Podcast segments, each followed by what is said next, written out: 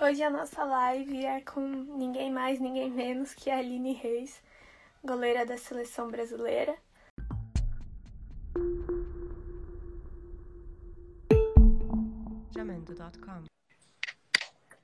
Olá! Tudo bem? Tudo bem, e você? Como você tá? Tudo bem, boa noite. Bom, eu já vou começar porque a gente tem muita pergunta, senão não vai dar tempo. Então eu já vou começar. Combinado. Bom, pra gente começar, né, aqui o nosso bate-papo, você tem muita experiência fora do Brasil e em principal no futebol estadunidense. Mas conta um pouquinho pra gente como foi a sua trajetória até chegar lá. Olha, bom, como toda garota da minha idade que joga futebol, eu comecei jogando com os meninos, né? Então, nunca pensei, quando eu tinha 7, 8, 9 anos, eu nunca pensei que eu realmente fosse me tornar uma jogadora profissional de futebol. Isso ainda não era algo que eu pensava que fosse possível. Eu fazia o futebol, eu jogava futebol porque era uma paixão minha, ainda é, né? E eu sempre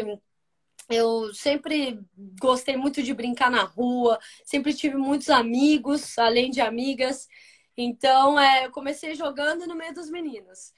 Fiz escolinha também. A minha escolinha, eu mudei para... Eu sou de Aguaí, mas eu moro em Campinas faz muito tempo. E eu mudei para um local aqui em Campinas que era perto de um complexo esportivo, do Careca Sport Center.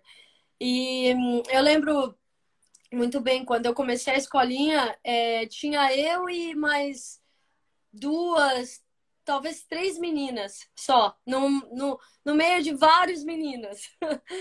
E aí, depois disso, as coisas foram acontecendo. Eu fui morar perto do Guarani, então eu comecei o projeto Bugrinho, que também era uma escolinha de futebol. Fui informada que existia um time feminino e... depois que eu fiquei sabendo disso, eu fui atrás de teste, de como que era possível eu me juntar a esse time feminino. Passei no teste e fiquei aí dos 12 aos 18 anos, que foi quando eu fui para fora. Então, a minha formação, eu tive sorte, eu sempre costumo dizer isso, que eu fiquei... a minha formação foi no mesmo clube, foram 6 anos, né, com o mesmo diretor de futebol feminino, tive treinadores distintos, mas aquele core, assim, né, de pessoas, foi o mesmo. E olhando hoje com mais experiência, né, e com tudo que eu já vivi no futebol feminino, eu aprecio muito o fato de eu ter ficado no Guarani esses 6 anos e ter me desenvolvido ali, ter tido ótimas experiências com as minhas companheiras de equipe, com os meus treinadores que passaram por lá. Eu tive excelentes treinadores. Então, para mim, foi um privilégio muito grande ter tido essa oportunidade e sem precisar sair de casa, porque era um clube muito perto da minha casa, então eu não precisei mudar de cidade, de buscar algo, como acontece com muitas atletas.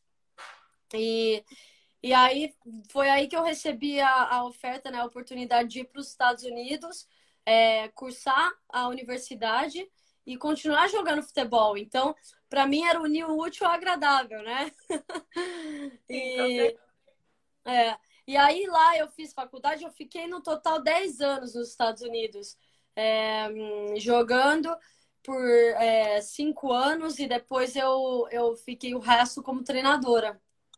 E na época que eu me formei na faculdade, não tinha o draft, né? Que é a escolha, né, da jogadora saindo da universidade para o profissional. E isso não existia, porque a Liga, naquele momento, naquele ano, em 2011, a Liga não existia. A Liga tinha folded, né? Tinha acabado. E fiquei muito chateada com isso, mas...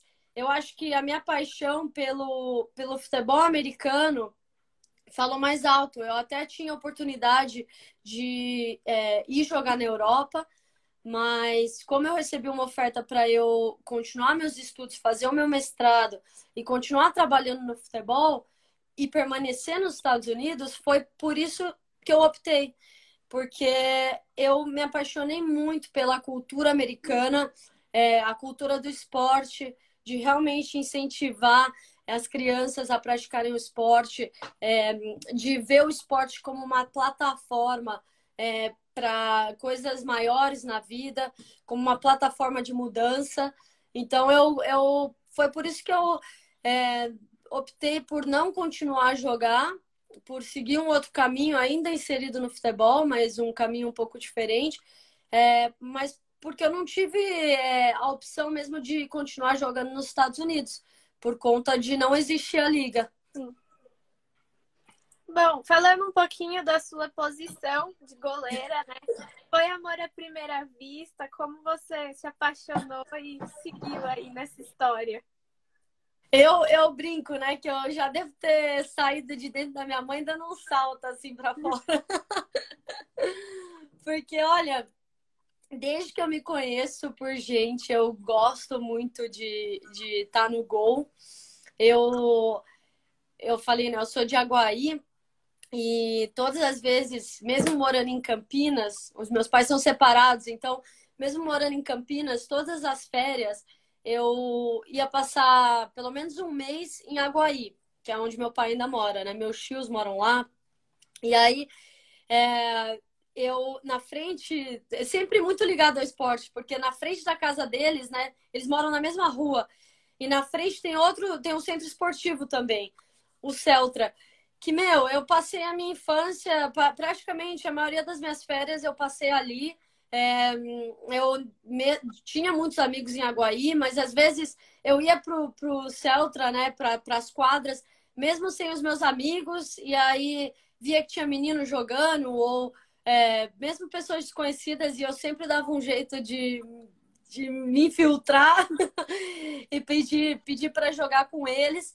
E o legal é que eu lembro, por uma época, né, o campo de grama ficava fechado.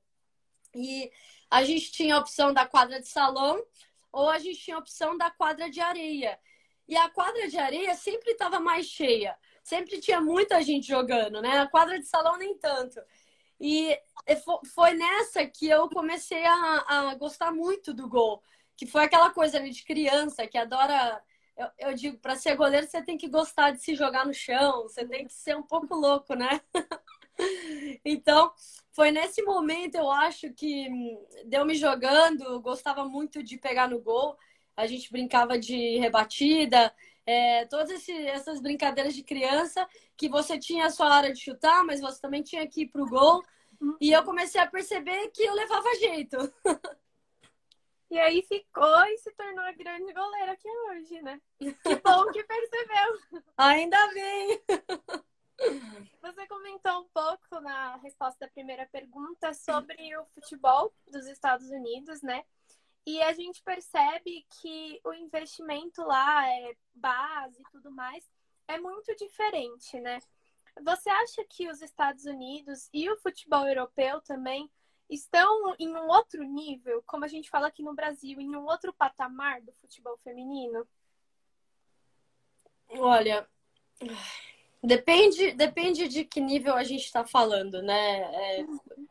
Eu acho que o Brasil, pela nossa história, né? Pelo que aconteceu há 40 anos atrás, pelo futebol feminino ter sido proibido, né? A prática do futebol feminino foi proibido por um longo período durante a ditadura, e até depois foi proibido por um longo período. Nós, pela falta de estrutura que a gente tem aqui, a falta de incentivo, de investimento, que isso, né, todo mundo já está cansado de dizer, não é novidade para ninguém. Eu acho que com tudo isso a gente ainda alcançou um nível, né, de performance, um nível de competição com os grandes muito grande. A gente chegou muito perto da medalha de ouro várias vezes, temos medalha de prata, temos medalha de bronze, temos a maior jogadora de todos os tempos, né? Não só a Marta, temos outras grandes jogadoras que foram, que são conhecidas no mundo inteiro. E é isso que eu estou dizendo. Olha o tanto que a gente conseguiu, o tanto que a gente alcançou, né? Mesmo hoje é aniversário da Sissi, né? Grande lenda do futebol feminino. E da época, né, da Sissi, o que elas conseguiram fazer no cenário mundial, mesmo com muitos desafios, com muitas coisas contra, né, o que elas estavam tentando conseguir, elas conquistaram muito pelo nosso futebol. Então, assim, ó, Tainá, é difícil dizer que no talento as outras seleções estão em outro patamar, porque isso não é verdade. Eu confio na nossa seleção. Se for olhar a história do futebol feminino, eu acho que a nossa seleção tem uma história aí significativa, deixou aí um legado muito grande para nós, e tudo isso sem ter o que os outros países tiveram. Quando a gente fala sobre Estados Unidos, eles realmente estão anos-luz na frente em alguns quesitos. E o maior quesito é a questão cultural, é a questão de oportunidade e a questão do investimento. Então, como que eu comparo, né, os Estados Unidos? Por exemplo, na época que aqui no Brasil o futebol feminino ainda era proibido, nos Estados Unidos eles estavam passando uma lei que foi passada para as universidades. Então, a gente sabe que o campeonato universitário nos Estados Unidos é muito forte. Muitos atletas, muitos não, 99,9%, e eu não estou exagerando nesse número, 99,9% dos atletas, eles passam pela universidade e depois eles vão para o profissional. Então, você tem, assim, Michael Jordan jogando na universidade, você tem todas as estrelas do futebol feminino dos Estados Unidos passaram pela universidade. Então, nesse sistema, né, universitário, lá atrás, né, há 40 anos atrás, eles passaram essa lei, que era uma lei que proibia a discriminação de gênero na parte atlética da universidade. O que que isso significa? Significa que se uma escola estava fornecendo 10 bolsas esportivas para homens, significava que eles tinham que oferecer o mesmo número para mulheres, entendeu? Então, imagina, foi nessa época que o futebol feminino deu uma estourada muito grande nos Estados Unidos, porque para a escola era interessante ter um time de futebol feminino, porque o futebol americano, ele tem muitos atletas. Para quem já viu um roster, né, um time de futebol americano, às vezes chega a 70, 80 atletas, né? Muito grande, muito grande. Então, eles tinham que incentivar, as escolas tinham que, as universidades tinham que incentivar times que também comportassem um número maior. Então, assim, era mais negócio você ter um time de futebol feminino do que você dar bolsa para um tenista ou uma tenista, entendeu? Porque eles tinham que equiparar os números de bolsa. E isso, para mim, é o número 1, porque a gente fala, né? Tem tantas coisas que, como atleta, a gente quer fazer, a gente quer se dedicar para crescer o esporte. Tem tantas coisas que vocês da imprensa fazem para ajudar, né, para dar visibilidade, mas se tem coisas que independem do nosso esforço, tem coisas que tem que vir de cima, tem que ser uma política, tem que ser uma política mesmo do governo, tem que ser uma política do país. E eu digo isso porque é a história do futebol feminino nos Estados Unidos, por isso que eles são o que são hoje, por essa lei que foi passada, pelo número de oportunidades que cresceu muito, E daí, disso, né, eles começaram a formar a atletas fora da curva, que eram muito boas, que começaram... O time da seleção dos Estados Unidos, nas primeiras Copas do Mundo, todas as meninas saíram da universidade, entendeu? Então, era assim, mesmo antes de ter os campeonatos mundiais, essas pessoas já estavam praticando o futebol na universidade. Se você pegar a história de outros países, a maioria foi assim, bom, tem a Copa do Mundo e a gente não tem nenhum time, não tem nem menina para jogar, entendeu? É verdade.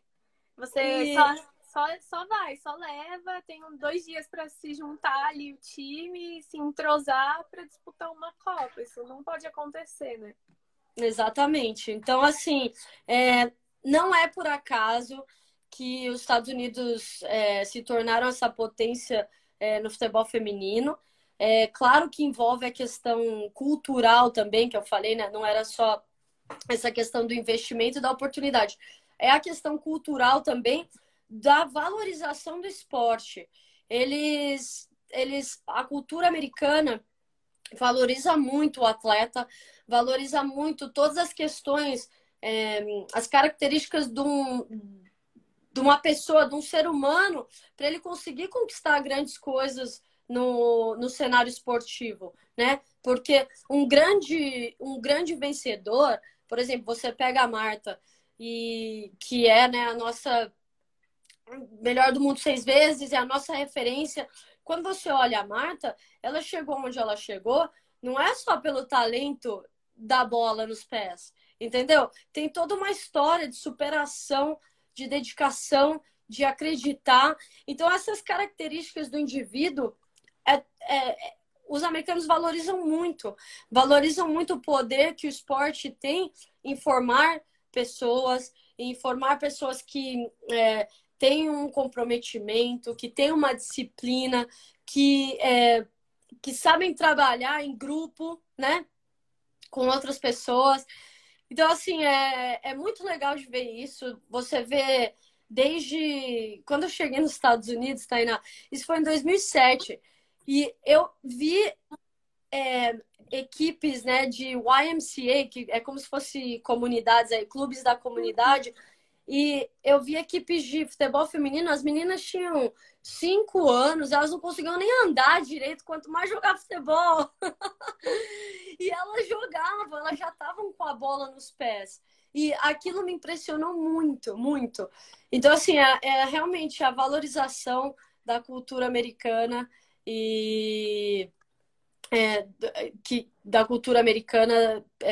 que tem pelo esporte.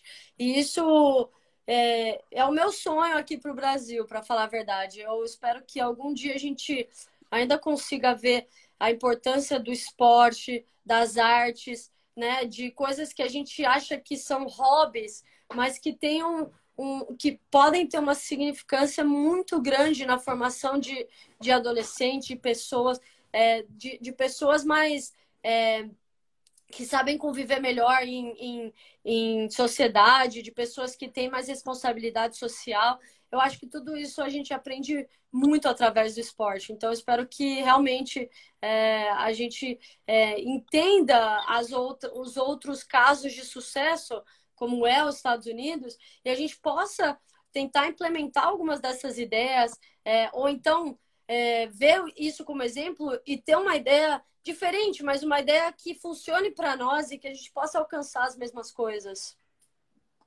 A gente vê aqui no Brasil, pelo menos eu acho que você vai concordar comigo, que a CBF vem mudando um pouco o pensamento, né? E investindo um pouco mais na seleção feminina, tanto a principal quanto a de base. Mas o que eu queria falar com você é sobre a seleção principal mesmo e a vinda da Pia. Como você acha que isso vai mudar vocês como uma seleção? Tanto visão, tanto ajuda dentro de campo, quanto visão mundial. E como você compara o trabalho dela com o trabalho que o Vadão fazia? O que você vê de melhora e o que você vê que os dois tinham em comum, sabe? Tá.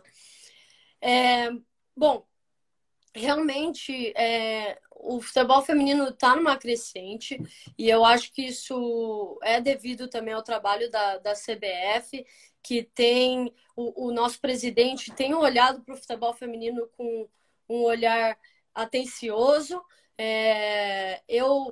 Os momentos que eu tive com ele, né, da nossa seleção, com o nosso presidente da CBF, o Cabloco parece que ele sente um pouco mais da nossa luta e ele tem uma sensibilidade maior e eu sinto uma verdade, sabe?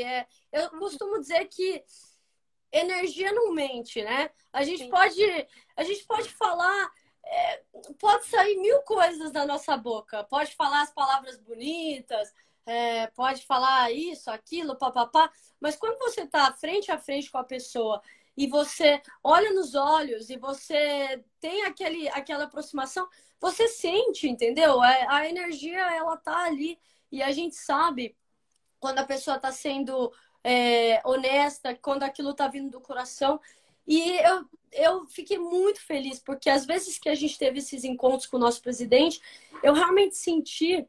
E quando eu falo presidente é da CBF, tá? Não vai achar. Eu tô falando do Brasil, porque não.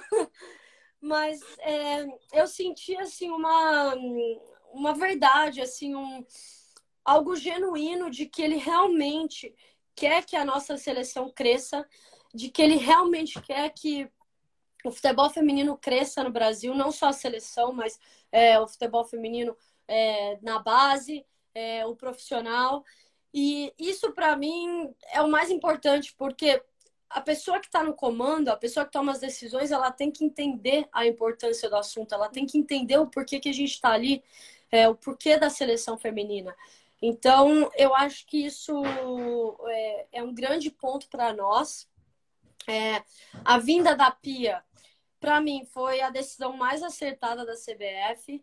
É uma pessoa que, por onde ela passa, ela deixa excelência. A Pia, para ela, não tem algo meia boca. Quando ela faz as coisas, ela quer fazer da melhor maneira e ela quer que as pessoas ao redor dela também tenham dedicação máxima, comprometimento máximo. E eu acho que no momento que a gente estava vivendo, a gente precisava de uma mudança como essa e a gente precisava de uma pessoa que... uma pessoa como ela que viesse assim para mostrar para nós que, olha...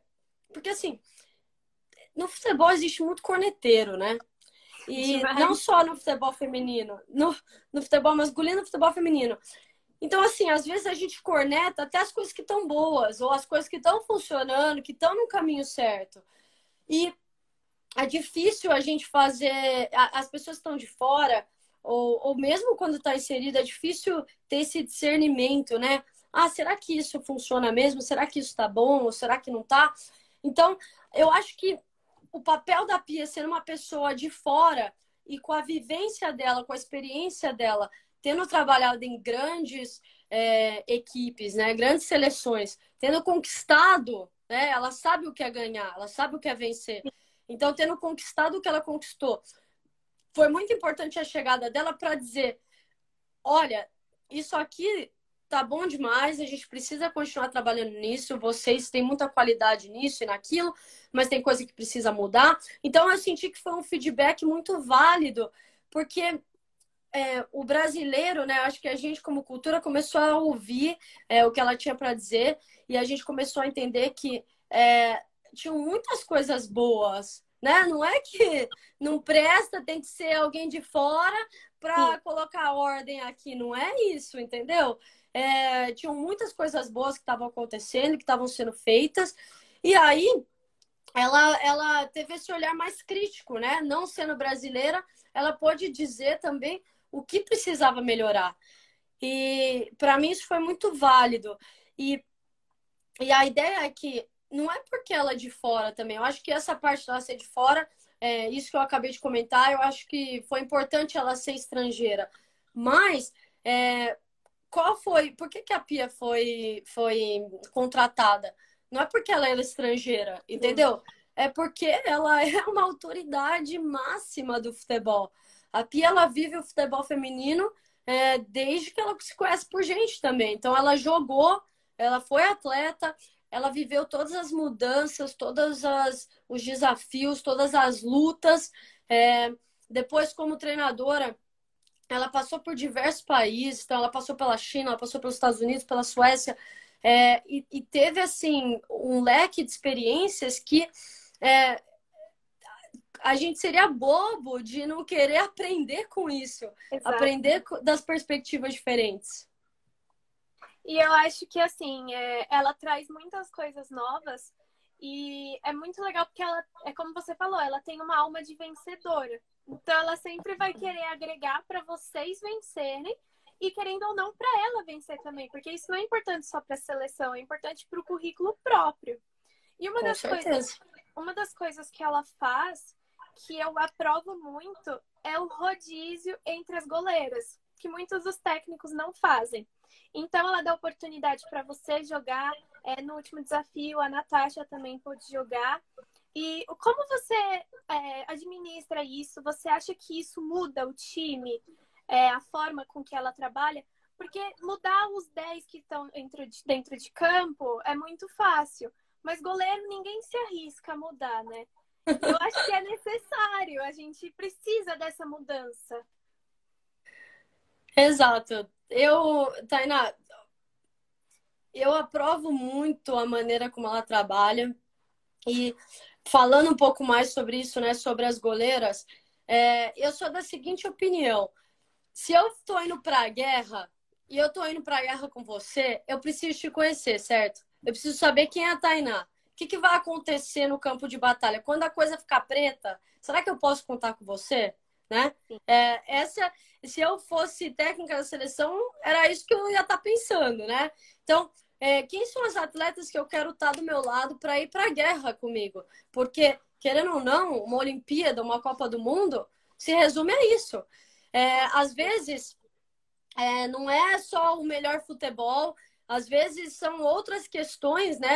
Essa winning mentality. Então, essa mentalidade vencedora, ela vai muito além do que a sua bola no pé, entendeu? O seu jogo com as bolas no pé. E essa questão dela estar testando, de estar fazendo rodízio, eu acho muito interessante, porque ela precisa saber como que nós somos na seleção brasileira. Porque, querendo ou não, o clube é diferente da seleção brasileira, entendeu? Então, eu posso estar tendo a minha performance no clube, eu posso estar indo bem, só que ela precisa saber como é que a Aline vai se comportar quando ela estiver vestindo a camisa da seleção brasileira. Isso são outros 500, é um outro bicho, entendeu? Então, assim, eu acho muito legal que ela... deu oportunidade para a Natasha, que também é uma goleira que é jovem, tem muito potencial, e ela tem que receber essa oportunidade, assim como eu, assim como a Bárbara. Então, para nós, eu acho super importante, a mensagem que ela manda também é importante, porque ninguém ganha um campeonato com 11 jogadoras, isso não existe, né? Você pode ganhar um jogo, mas você não vai ganhar um campeonato com 11 jogadoras. Então, você precisa saber que, poxa, todas as minhas jogadoras estão inseridas, né? Se sentem parte desse grupo, se sentem parte desse time que a gente criou. E, para mim, é isso que ela tem feito muito bem. Ela deu oportunidade, eu acho que agora ela sabe... Ela conhece as jogadoras dela um pouco mais, sabe como cada uma vai se comportar no momento que ela necessitar, né? Independente se vai jogar eu, a Bárbara, a Natasha, pelo menos ela já viu do que a gente é capaz. Ela, além dos treinos, ela vê como a gente está se comportando nos jogos. E eu acho isso importantíssimo e necessário. Acho muito inteligente da parte dela. Lógico que, como jogadora, a gente quer jogar, a gente quer estar em campo, né? Ninguém quer ficar no banco. E, assim, a pior coisa que pode acontecer é você estar no banco sem nunca receber a oportunidade. Isso é muito ruim, isso é muito... Isso dói pro atleta. Mas a Pia não, ela te dá oportunidade. E assim, eu sou da opinião de que goleiro é uma posição de confiança. Eu acho que na hora que começa a competição é muito difícil fazer esse rodízio. Eu acho até que talvez não seja a melhor das opções, porque o goleiro é uma posição que tem que ter confiança. O goleiro ele tem que se sentir que ele é o dono da porra toda. Desculpa. Imagina, fica à vontade. Mas é isso, entendeu? Então, assim, na hora que começa a competição, a história muda. Mas é por isso que existe a competição e existe a preparação. Então, existem jogos amistosos, existem campeonatos amistosos. Então, eu acho muito interessante isso que ela faz. E assim, ó, isso passou nas Olimpíadas. Eu sou uma pessoa muito competitiva. Eu sou uma pessoa que eu quero, primeiro, antes de competir com a Bárbara, ou competir com a Natasha, ou com a Lelê, ou com qualquer outra goleira, eu compito comigo mesma. Não adianta eu querer ser melhor do que elas e não evoluir. Eu tenho que pensar, eu tenho que ser melhor do que ontem, né? Eu tenho que ser melhor amanhã, eu tenho que ser melhor do que hoje. E essa sempre foi a minha mentalidade, até porque eu já passei por lugares que eu era melhor e que eu não tinha competição comigo, certo? Então, se eu me contentasse em ser melhor do que a pessoa que está do meu lado, eu ia morrer, entendeu? Eu não ia continuar evoluindo. Então, eu nunca posso medir a minha competência. Eu falei valor, mas eu não acho que o nosso valor como pessoa tem nada a ver com a parte esportiva, né? Eu tenho orgulho de quem eu sou, pelo meu caráter, pela minha pessoa, não por eu ser uma goleira da Seleção Brasileira. Então, o que eu tô falando é da parte esportiva, né? E eu não posso medir a minha competência de acordo com a pessoa que tá do meu lado. Eu tenho que querer ser melhor do que eu todos os dias. Eu tenho que querer ser melhor do mundo. Entendeu? Para eu realmente continuar evoluindo. E isso aconteceu nas Olimpíadas, quando a gente estava se preparando para as Olimpíadas do Rio de 2016. Eu estava muito focada, tinha totalmente certeza do que eu queria, do que eu queria conquistar, né? Não só de estar no time, mas de realmente conquistar uma medalha. E eu sempre digo, até o momento de chegar à competição, eu estava numa competição que eu digo é a Olimpíada. Eu estava numa competição acirrada com as outras goleiras. É uma competição sem perder o respeito, sem perder ser camarada, ser companheira, porque a gente precisa se respeitar, a gente precisa ter um carinho uma pela outra, porque a gente está no mesmo barco. Uhum. Só que eu competia, porque eu queria ser melhor. Eu sabia que eu sendo melhor, eu ia fazer com que a Bárbara, a Lelê, a Luciana também fossem melhores, certo? Essa era a minha mentalidade. Mas aí, a partir do momento que chegou nas Olimpíadas, eu mudei o meu caráter um pouco. Começou a competição, a Bárbara foi a titular, eu tô ali para fazer o que a Bárbara precisa, entendeu? Eu tô ali para ajudar a Bárbara a ter sucesso, a ser a melhor que ela pode ser nas Olimpíadas. E essa foi a minha mentalidade. Eu queria que ela fosse a melhor nos jogos, porque eu queria ganhar o ouro. No final das contas, se a gente ganha o ouro, eu vou receber a medalha aqui, entendeu? E eu vou colocar, e aquilo vai ficar marcado na minha vida. Então, eu acho que o atleta, e mesmo qualquer pessoa que trabalha, né? Qualquer pessoa nesse mundo, ela tem que ter essa mentalidade, que a gente precisa ter um senso de competir, porque acho que o homem está aqui na Terra para evoluir, entendeu? Para sempre ser melhor. Mas, ao mesmo tempo, quando a gente está tentando conquistar algo em comum, a gente precisa se ajudar. E isso é o que eu sempre faço, sabe? É o que eu tô falando. Na hora de uma competição... na hora que a Pia decide, olha, essa pessoa vai ser a titular, independente de quem seja, se sou eu ou se é a Bárbara, a Natasha, a Lelê ou qualquer outra goleira do Brasil, essa pessoa tem que receber o apoio das suas companheiras. E E eu acho que é isso que faz a diferença, né? São pequenos detalhes, mas que podem fazer a diferença. Até porque futebol é um jogo muito coletivo, né? Mas falando um pouquinho desse rodízio, ano passado no torneio Uber você teve aquele jogo incrível, né? No Pacaembu, lotado com aquela chuva. E você defendeu 3 pênaltis. E o que passava na sua cabeça naquele momento? Porque pelo menos eu aqui em casa tava saindo, correndo, gritando cada vez que você pegava uma bola. Mas, se eu já tava aqui gritando, o que que passava pra você, assim, lá? Olha, cara, pior que esse momento, claro que foi um dos jogos mais marcantes da minha carreira. Pra mim foi emocionante ter o Pacaembu gritando meu nome, né? Naquele momento, todo mundo que estava ali gritando meu nome, foi de arrepiar. Ainda mais que foi no meu país, né? No meu estado, numa cidade tão importante para mim. Então, minha mãe estava lá, minha família. Foi muito legal essa experiência. Só que na hora que eu estava vivendo aquilo, eu não estava pensando na magnitude do momento, entendeu? Eu estava pensando assim... Putz, eu preciso pegar esse pênalti, porque a gente precisa ganhar, né? É o único momento, é a única opção. E eu nem me dei conta, na hora você entra assim, meio que num estado de transe, né? Eu costumo dizer, quando você tá jogando, você entra naquela vibe que, cara, você não tá ouvindo o que a torcida tá gritando, você não tá pensando, se eu ganhar ou se eu perder... pensando em outras coisas, você tá ali ligada no momento, no que tá acontecendo na sua frente.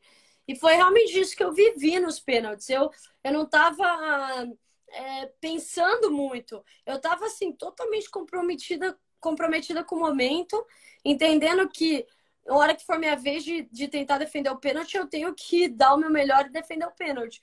E eu não esperava realmente defender os 3 seguidos como foram. Mas uma coisa é certa, eu queria muito ganhar. E eu acho que essa vontade, né, essa gana de vencer me deu aí um estímulo a mais para conseguir defender aqueles pênaltis. Nossa, aquele jogo ficou marcado para você, ficou marcado para todo mundo, porque foi incrível. Foi legal, né?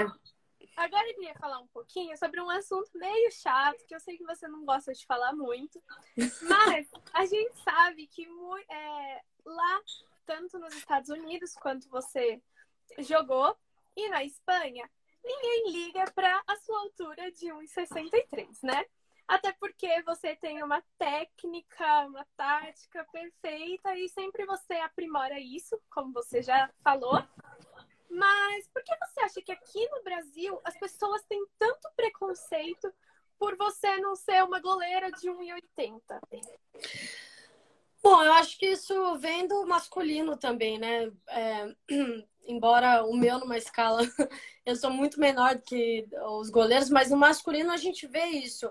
Muitas vezes um garoto que tem muito talento, que leva jeito pro gol... que tem, assim, uma... sabe, algo... Uma percepção absurda mesmo. Às vezes, você pega meninos assim que já leva muito jeito para aquela posição. E que, às vezes, eles chegam na base de clubes e eles atingiram uma certa idade, então, sei lá, 15, 16 anos. E se eles não chegam na altura esperada, eles são cortados. Eles falam, olha, desculpa, você pode ter a técnica, você pode ter isso, aquilo, o que for, mas não vai rolar. Tá fora, cortado. E isso, gente, isso é a coisa que mais me dá desgosto, não é nem falar da minha altura.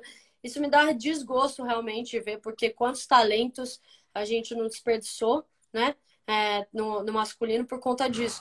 Então, assim, esse preconceito, né, essa discriminação no feminino, eu acho que é um reflexo da cultura do futebol aqui no Brasil, né? O reflexo da cultura do futebol masculino e feminino, um reflexo da cultura do futebol masculino. E Infelizmente, eu sempre me falam da minha altura, sempre me perguntam. E o que eu tenho que fazer, na verdade, é focar no que eu posso controlar, né? Eu não vou... Sim. Infelizmente, eu não vou crescer mais.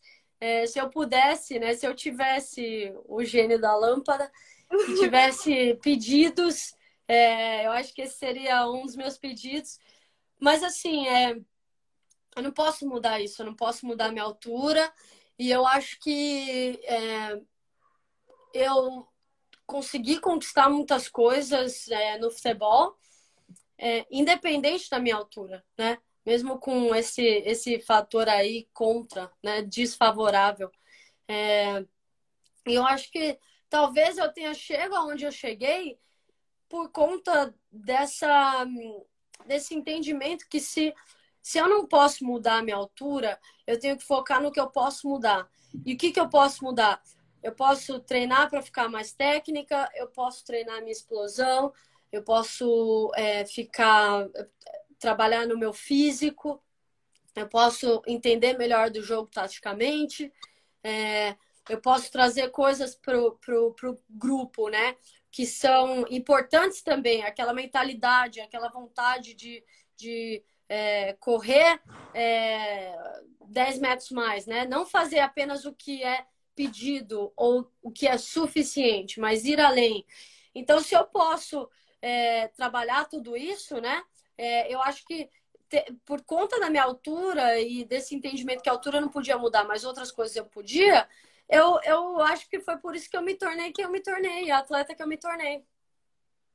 Ah, eu só quero dizer que se você encontrar esse gênio da lâmpada, você vai ter 3 pedidos. Então você pede pra eu crescer também, tá?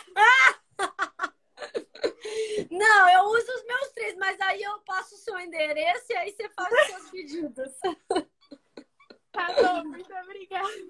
Então, lá no comecinho da nossa conversa, você falou um pouco sobre a época que você foi treinador de goleiros, né? E como você acha que isso te influencia hoje em dia na sua carreira? O que você aprendeu naquele tempo que você coloca em prática hoje? Foi muito legal a minha experiência como treinadora. Eu não... Muita gente fala, ah, mas você perdeu 4 anos da sua carreira, que você poderia... Talvez eu poderia estar na seleção há mais tempo, ou poderia ter feito outras coisas como jogadora. E realmente, se você olhar por esse lado, é verdade. Mas ao mesmo tempo eu ganhei tantas coisas sendo treinadora e vendo o jogo, né? Estando desse outro lado do jogo, que eu não me arrependo. Essa experiência também agregou na minha vida e me ajudou a chegar onde eu cheguei. O fato, por exemplo, né, de você estar do outro lado e você ensinar alguém, então você está ajudando outras goleiras a evoluírem, a crescerem, a aprenderem novas coisas. O fato de você estar ensinando, isso me ajudou muito depois, quando eu voltei a jogar. E muitas vezes, né, eu sempre falo, o atleta ele não pode esperar do treinador para corrigir todos os seus erros ou para te dar o feedback todo o tempo, para te dizer se está bom ou se está mal. Eu acho que o atleta ele tem que ser muito autocrítico. E me ajudou muito. Eu sou muito autocrítica, eu me cobro demais, demais. E às vezes o meu treinador nem vê algo e eu tô na minha cabeça, meu Deus, isso precisava ser melhor, eu fiz errado, não sei das quantas. E o que acontece? O tempo que eu passei como treinadora me ajudou a realmente descobrir como é que eu vou break down, como é que eu vou dissecar, né, cada técnica e como é que eu vou aprender, melhorar a minha técnica, né? Então, assim, o que eu tô dizendo com isso? Que hoje em dia, às vezes eu noto algo no meu jogo ou no meu treino e que eu não gosto ou que eu acho que tem que melhorar. E eu volto lá atrás, né? Na época que eu estava ensinando e que eu estava ajudando outras goleiras. E aí eu uso esses ensinamentos para eu poder realmente me melhorar e me corrigir, né? Lógico que é muito difícil fazer tudo sozinho. Graças a Deus eu tenho... um grupo, né, um suporte aí de pessoas que me ajudam a evoluir, a crescer dia após dia.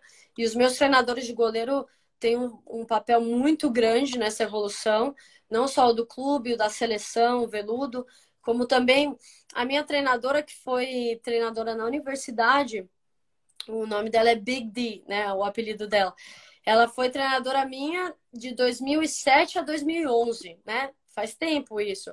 E até hoje ela é uma mentora para mim. Então até hoje ela assiste, quando eu tenho dúvidas, eu mando jogos para ela. Então ela me dá um feedback, ela me ajuda com coisas. Então assim, é muito legal. Eu acho que o atleta, se ele puder se rodear de pessoas que querem o bem dele e querem que ele siga crescendo, isso é importantíssimo, porque às vezes a gente não consegue ver tudo e a gente não consegue fazer tudo sozinho. Então, para mim foi super legal a experiência de ter sido treinador e, sem dúvida, isso agregou muito em mim como jogadora e nessa parte da mentalidade também, de querer, de entender o papel da goleira no jogo,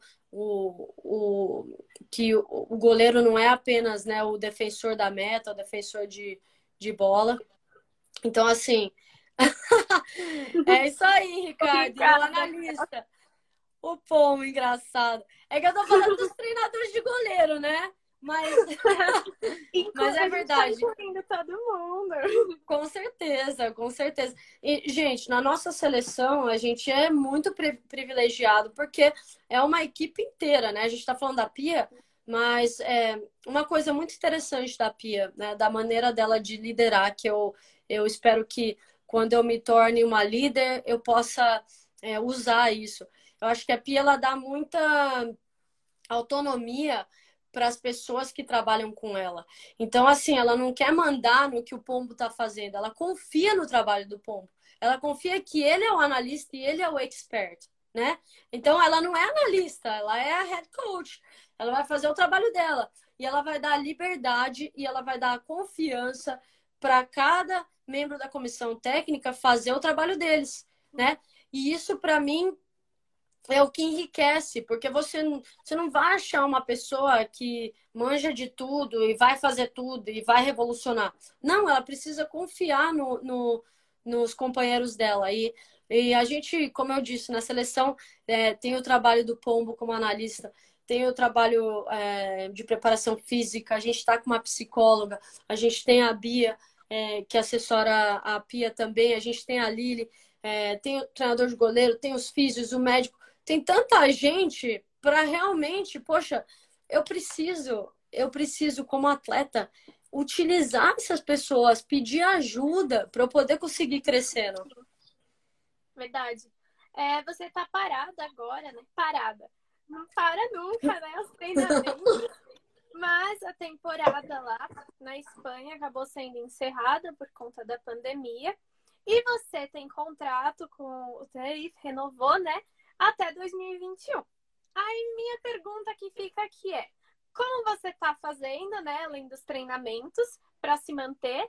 E se após 2021 você teria interesse em jogar em algum clube brasileiro? Se sim, qual? Tá. Bom, sim, renovei o contrato. Eu acho que essa pandemia teve muito a ver com a minha renovação do contrato. Eu sou uma pessoa que eu acredito em ciclos eu não ia me sentir completa se eu tivesse saído do Tenerife da maneira como tudo aconteceu, né? Eu joguei o meu último jogo e eu nem sabia que era o meu último jogo. E sabe, eu tenho uma relação muito bonita com a torcida. A gente é um time de ilha, né? Foi uma das coisas que me chamou a atenção, foi por isso que eu decidi ir para o Tenerife. Então a gente tem um elo com a torcida, com a comunidade, e foi muito estranha a maneira como foi cancelada a liga, como a gente não teve um ponto final, a gente não teve, né, um momento aí, tá, último jogo, isso e aquilo. Então, assim, isso também pesou na minha decisão de ficar lá. Eu senti que o meu ciclo não foi encerrado da maneira como teria que ter sido. E eu recebo muito suporte deles, eles valorizam muito. É difícil você ter equipes que valorizam o goleiro. Eu acho isso um absurdo, né? Porque a posição de goleiro, para mim, é a peça fundamental, é a base do seu time. Se você não tiver um bom goleiro, você vai entrar... Sim, você entende, não tem, né? Confiança não... lá, né, no final. Exatamente. Tem jogadores bons e não tem alguém para te defender lá no fundo, assim.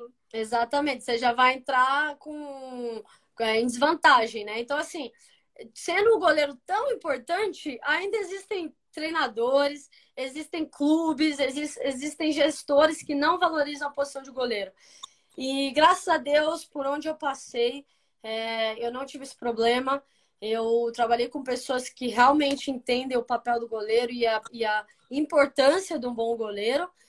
E por essa questão, né, pelo carinho que eu recebi do meu time e continuo recebendo, eu decidi ficar mais um ano no Tenerife. Agora a gente está de férias, né? Uhum. O que acontece? O meu time, durante a pandemia, a gente ficou 60 dias dentro de casa, totalmente trancados, não podia praticar exercício na rua, tinha que fazer tudo dentro de casa. E nesse período a gente tinha o Zoom, né? As aulas virtuais, uhum, com o time, né? Os treinamentos. E depois disso, a hora que a liga foi cancelada, né? E o presidente liberou as atletas para voltarem para suas casas, porque fazia muito tempo que a gente estava fora. O meu time deu férias para as atletas e foi passado para nós um programa para seguir. E eles falaram até assim, olha, não se preocupem muito com futebol por esse período aí de um mês mais ou menos, pratiquem outros esportes, façam outras coisas, que depois, na hora que estiver chegando mais perto da pré-temporada, a gente vai passar um outro trabalho para vocês fazerem. Só que assim, Tainá, eu não estou criticando meu time nem nada, mas eu acho que em tudo na vida o atleta, ele também tem que ter uma autocrítica, ele também tem que ter uma percepção. E eu já tinha passado 2 meses sem pisar no campo, certo? Eu já tinha perdido muito, não só eu, como muita gente, né? A maioria. Então, eu tinha passado todo esse tempo sem estar no campo. Eu já tinha tido eu já tinha me desconectado, né, daquilo de estar todo dia no campo e tal. Então, quando eu cheguei aqui, eu não tive dúvidas de que eu precisava voltar para o campo. Eu tinha que achar uma solução. Sim, a gente está de pandemia e eu preciso ter muita responsabilidade no que eu estou fazendo. Então, eu tive a minha primeira sessão no campo segunda-feira, com o meu treinador. O Elvis é um treinador que trabalhou no Guarani comigo. E olha, depois de 10 anos a gente está trabalhando juntos novamente. E ele de máscara, a gente sem muito contato. O contato é pela bola, num espaço aberto, né? Então tem todas as precauções aí que a gente está tomando para voltar aos treinamentos. Mas por que eu fiz isso? Porque eu entendo que, Tainá, é o que eu necessito agora, entendeu? Sim. Eu não necessito férias nesse momento. Eu tive férias de pisar em campo. Eu fiquei 2 meses sem fazer isso. O que eu preciso agora é retornar à normalidade, retornar a treinar no campo. É o que eu amo fazer, é o que me dá vontade. Eu acordo. Sim. Os dias que tem treino no campo são os melhores, são os mais felizes. Então, é isso que eu tô fazendo até a minha pré-temporada voltar na Espanha. Então, esse tempo que eu vou ficar no Brasil, eu estou seguindo com os meus treinamentos aqui em casa. Corri atrás de academia, eu não tinha nada aqui em casa, então eu corri atrás, eu emprestei material, eu recebi alguns materiais de patrocinadores, que foi de uma incrível ajuda.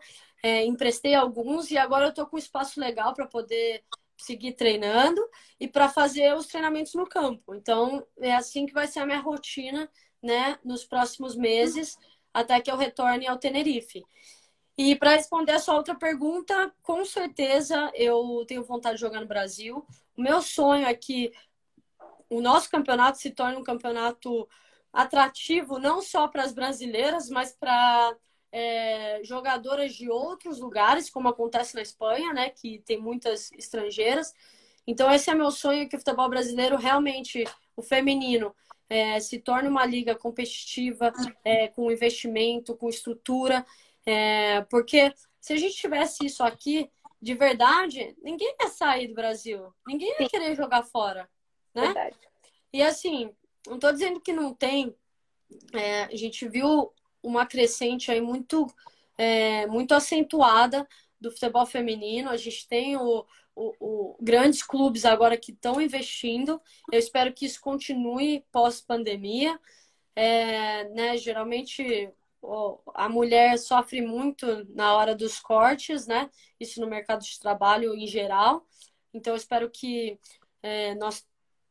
que os nossos líderes, aí, as pessoas que estão em posição de poder e que tomem as decisões, favoreçam o futebol feminino, né? Que entendam a importância do futebol feminino. E eu espero que continue crescendo, porque eu gostaria muito de servir um time brasileiro novamente. A minha última passagem por aqui foi em 2016, na Ferroviária, e foi uma experiência que eu vou levar comigo, mas eu gostaria que o campeonato continuasse melhorando, e a estrutura não só de um ou dois ou três times, a estrutura de todos os times melhorasse. E para mim seria uma honra jogar no Brasil e na frente do meu povo, né? Dos meus torcedores. Bom, você falou um pouco sobre a Ferroviária, a oportunidade que você teve de jogar aqui novamente. E eu queria saber como que foi, né? Essa decisão de você voltar para o futebol brasileiro naquele momento. Show. Bom, na verdade foi uma grande decisão da minha carreira, né? Porque naquele momento, em 2015, eu estava nos Estados Unidos como técnica ainda, como treinadora. Eu já contei essa história, vou resumir um pouco, mas no meio do ano teve... Então, era verão, né, lá nos Estados Unidos. Teve a Copa do Mundo de 2015. E foi nesse momento que eu comecei a querer voltar a jogar futebol. Isso foi em julho, né? Em setembro, outubro, eu tomei a decisão. Eu cheguei para minha técnica, minha chefe, né? E eu falei o que eu estava pensando em fazer, que eu ia ter que abandonar o meu trabalho lá, né? Meu emprego. E eu sempre recebi muito apoio das pessoas que estavam lá, porque a maioria das pessoas com quem eu convivia, né? Elas me viram, elas seguiram minha carreira, elas me viram jogar. A minha chefe, para quem eu trabalhava, eu fui atleta dela por 5 anos na universidade. Então, ela falou assim: nossa, Aline, como que demorou tanto tempo para você perceber que você tinha que jogar ainda, né? Tipo, não foi uma surpresa para ela. Ela falou, mas é claro, né? Até demorou tempo demais. É bom ter esse apoio, né? Bom, exato. Atualmente...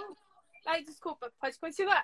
Não, imagina. E aí, quando eu tomei a decisão de que eu ia voltar a jogar, eu coloquei como meta, né, como objetivo, voltar a servir a seleção brasileira. Então, eu queria jogar profissional, eu queria voltar a servir a seleção brasileira e eu queria ir para as Olimpíadas do Rio. Esses eram os meus 3 objetivos, né? E daí, como eu sempre digo, né, é muito importante você ter objetivos, porque é o que te faz levantar da cama, é o que te dá um destino, uma rota, né? Porque é difícil você planejar coisas se você não sabe para onde você está indo, né? Você tem que saber em que direção você quer ir, e aí você tem que, tá, eu quero ir para as Olimpíadas, então o que eu preciso fazer para chegar nas Olimpíadas? Eu tenho que ter um plano, né? Eu tenho que saber o que vai me levar a isso. E das primeiras coisas era: eu tenho que voltar a jogar profissional, mas eu não posso voltar a jogar profissional aqui nos Estados Unidos. Eu tenho que estar o mais perto possível dessa comissão do Brasil, porque eles não sabem quem eu sou, eles não me conhecem, a minha história foi toda aqui nos Estados Unidos, e eu preciso mostrar para esse povo aí que eu mereço uma oportunidade. Então, a decisão número 1 foi jogar em um time do Brasil. E a outra, o negócio da Ferroviária, eu fui, assim, literalmente entrando em contato, né? Eu entrei em contato pelo Facebook com o Léo Mendes, que era o técnico da Ferroviária, e entrei em contato com outros técnicos, perguntando se quem estava necessitando goleiros. Isso foi já em dezembro, né? Foi um pouco... O campeonato começava em janeiro, então foi até um pouco tardio, assim. É. Mas deu certo a Ferroviária. Eu acho que eu não poderia ter escolhido um lugar melhor, porque a Ferroviária tinha acabado de ser campeã da Libertadores. É, a Ferroviária tem uma história linda no futebol feminino. É um time de tradição. E eu gostei muito do Léo. Eu gostei muito do treinador, das nossas conversas. Ele foi muito sincero. E foi assim que eu decidi ir para a Ferroviária. Isso, a Ferroviária é um time de tradição até hoje, né? Se mantém assim.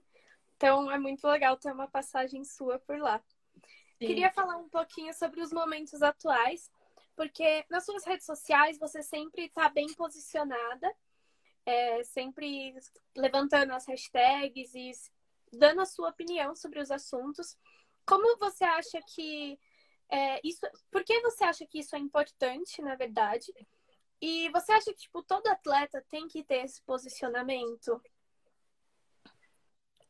Ô, Tainá, você tá boa nisso, hein? Olha, eu tento o seguinte, tem coisas que... Tem muitos... como é que fala? Caraca, me fugiu a palavra. Tem muitos assuntos que aparecem nas redes sociais... E que eu, às vezes, eu não me posiciono. E por que disso? Não porque eu tenha medo de ser julgada pela minha opinião, ou tenha medo, né, das pessoas não gostarem mais de mim. Não é questão disso. É questão que tem assuntos que eu acho que eu não conheço o suficiente para eu poder opinar, né? Eu acho que às vezes esse é o problema de muita gente, assim... Eles têm a necessidade tão grande de ter uma opinião formada sobre uma coisa ou outra, e às vezes eles nem dominam o assunto suficiente para você realmente formar a sua própria opinião, e não ser Maria vai com as outras, ou falar algo só porque é o que esperam de você, né? Isso é triste, porque você sente uma pressão muito grande, né? Para você estar sempre tentando... fazer o povo feliz ou fazer as pessoas felizes. E por isso que tem muitas coisas que eu não me posiciono, porque eu acho que eu não tenho uma opinião formada, ou eu acho que a minha opinião é muito complexa, né? Eu acredito que não existem extremos, né? Não existe o certo e o errado, e é só isso e aquilo não. Eu acho que o equilíbrio é muito importante nas coisas. Mas existem outras coisas, né? Outros assuntos que, cara, desculpa, eu tenho uma certeza muito grande dentro de mim. Aquilo faz total sentido. Pode não fazer para você ou para outra pessoa, mas para mim faz total sentido. Então, eu tenho que me posicionar sobre isso. Porque, querendo ou não, as pessoas, elas estão ligadas nas coisas que eu penso e no que eu estou fazendo. E eu acho isso legal, porque eu posso, de repente, influenciar alguém a refletir a respeito do assunto. Não a pensar como eu, mas talvez a se educar um pouco mais, a procurar saber mais sobre o assunto, a procurar aprender mais.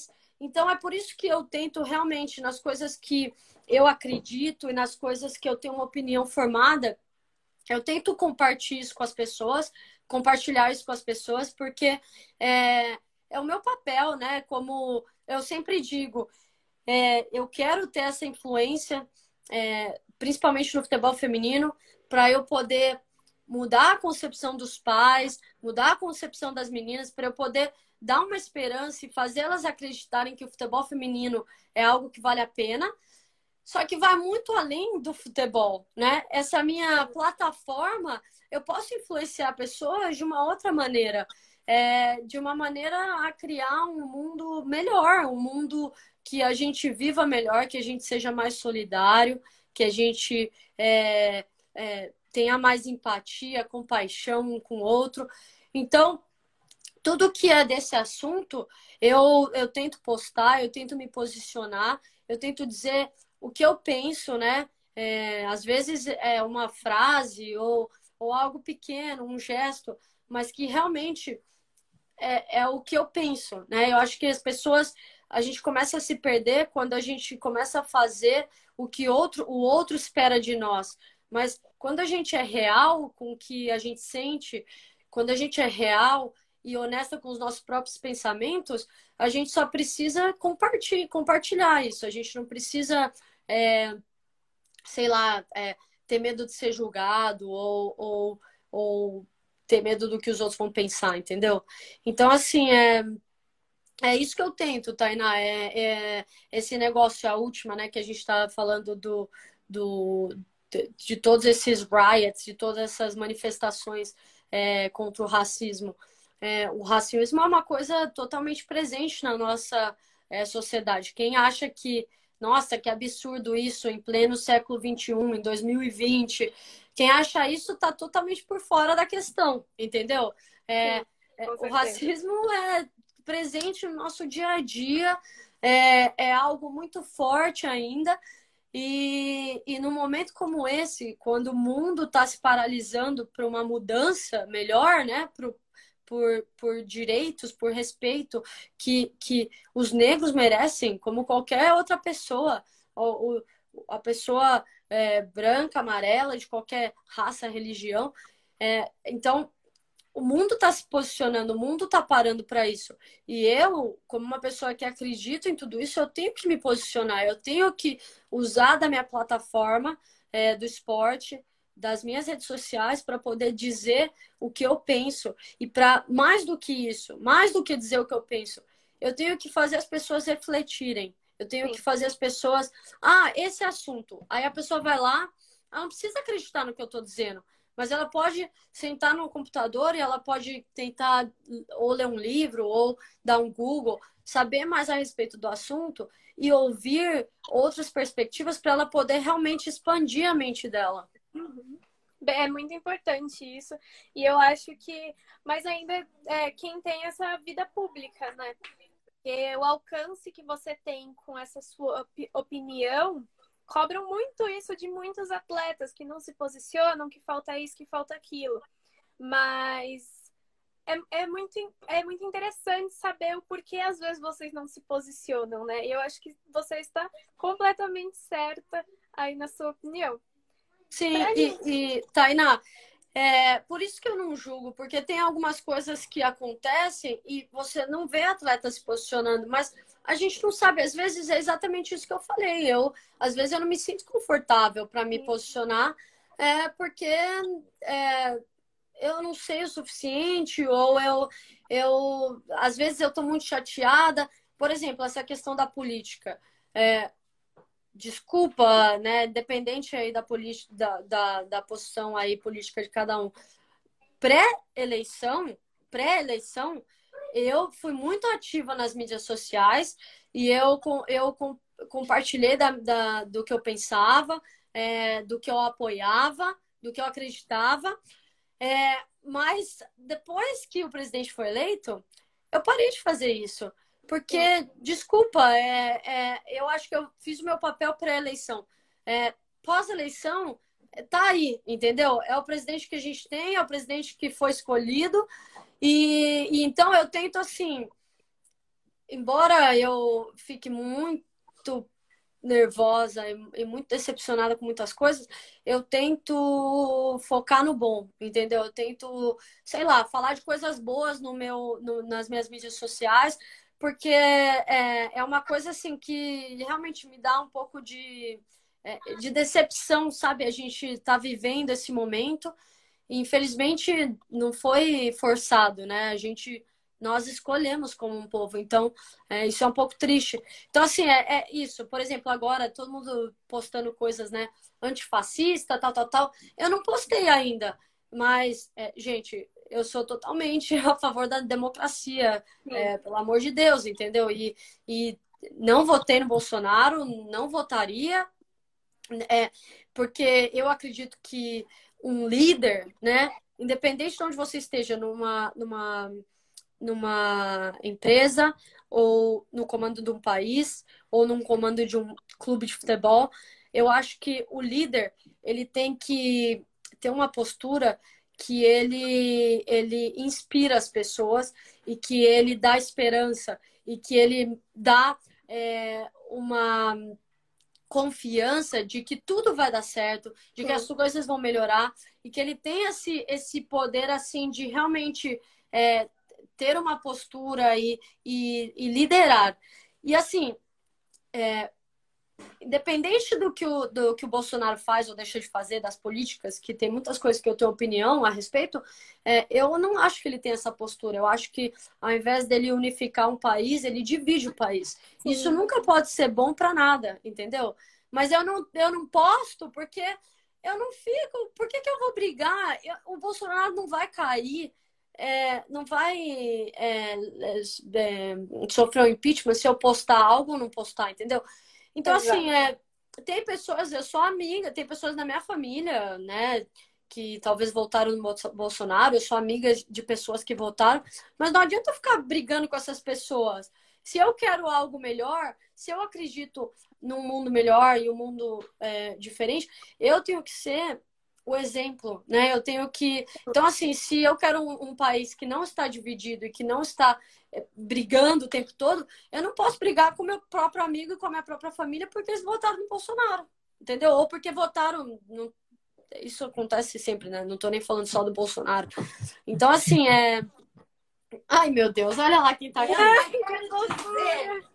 Que eu morro de orgulho dessa filha minha maravilhosa e desse meu netinho aqui que eu amo. Minha mãe, imagina minha live. Desculpa atrapalhar a sua live, Tainá. Um beijo pra você, imagina, nunca atrapalha. Eu acompanhei a live no meu trabalho, a hora que começou, vim acompanhando no carro.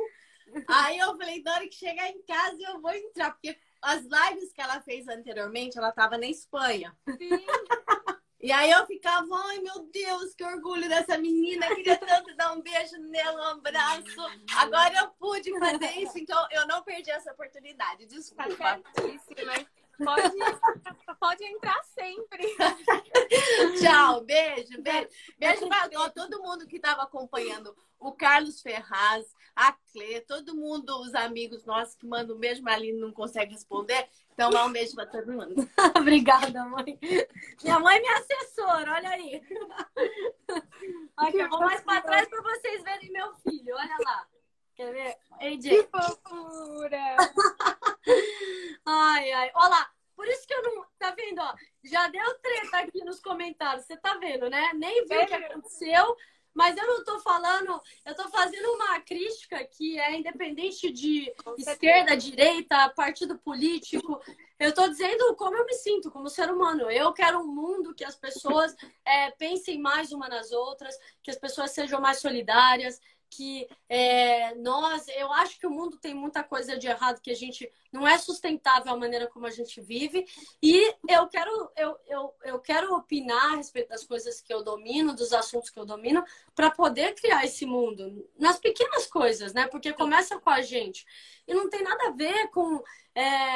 eu falei, gente, eu sou muito amiga de pessoas que votaram no Bolsonaro, de pessoas que votaram em outras pessoas, em outros, né, candidatos. Sim. E independe, é isso que a gente tem que entender. A gente não pode brigar entre nós, a gente tem que realmente ter uma crítica construtiva do governo, porque nenhum governo é perfeito, nenhum governo vai fazer o que a gente precisa, até porque eu entendo, eu entendo que o presidente, é muito difícil dele conseguir mudar um país se ele não tiver o apoio necessário do Congresso, né, da Câmara. Então, gente, não vamos ser ingênuo, né, pensando que um ou outro vai mudar o país, assim, num passe de mágica, porque isso não vai acontecer. E a maneira mais eficaz de mudar um país é a gente melhorando. Eu fazendo o trabalho primeiro aqui dentro do meu coração, depois na minha própria casa, depois na minha própria comunidade, depois no meu estado, e a coisa vai crescendo. Bom, acho que depois dessas suas palavras, né? Já estourei o tempo aqui. Depois das suas palavras, né? Desse seu argumento. Eu não tenho mais nada para dizer. Ó, o EJ parece que não gostou muito. Né? Vou te liberar aqui, tá? Tá bom. Obrigada, Tainá. Muito legal. Obrigada pelo convite. Eu lembro quando a gente teve o primeiro contato, que foi para a entrevista lá da Rádio Gazeta. Sim. E foi muito legal. Então, que legal que eu tô vendo você cada vez mais ativa no futebol feminino. Sempre levando a nossa bandeira, contribuindo para a nossa visibilidade, contribuindo para o nosso crescimento. Então, eu fico muito feliz quando eu vejo pessoas capazes, qualificadas como você, nos ajudando. Então, eu só tenho que agradecer. E eu, em especial, quero te agradecer muito. Você sabe como eu sou fã da pessoa que você é e da goleira que você é. Então, para mim, aquele momento na rádio onde eu estava crescendo, tipo, começando, você cedeu um espaço muito bom para mim. E eu sempre vou ser muito grata por causa disso. Então, por você ter cedido espaço aqui também para estar conversando, te agradeço muito. E desejo as melhores coisas para você e que eu possa te ver jogando aqui no Brasil de novo, né? Pra espero! Todos os jogos. Espero. Um beijão para todo mundo, para você, para quem acompanhou a live. E obrigada. Espero que a gente faça outra aí mais para frente. Vou ter que fazer, porque ainda mandaram um monte de pergunta aqui. Tá bom, então, combinado. Um beijo. Beijo. Tchau, gente. Tchau, pessoal. Tchau, fala, tchau, gente. Fala, tchau. Obrigada a todo mundo que acompanhou. Um beijo. Beijo.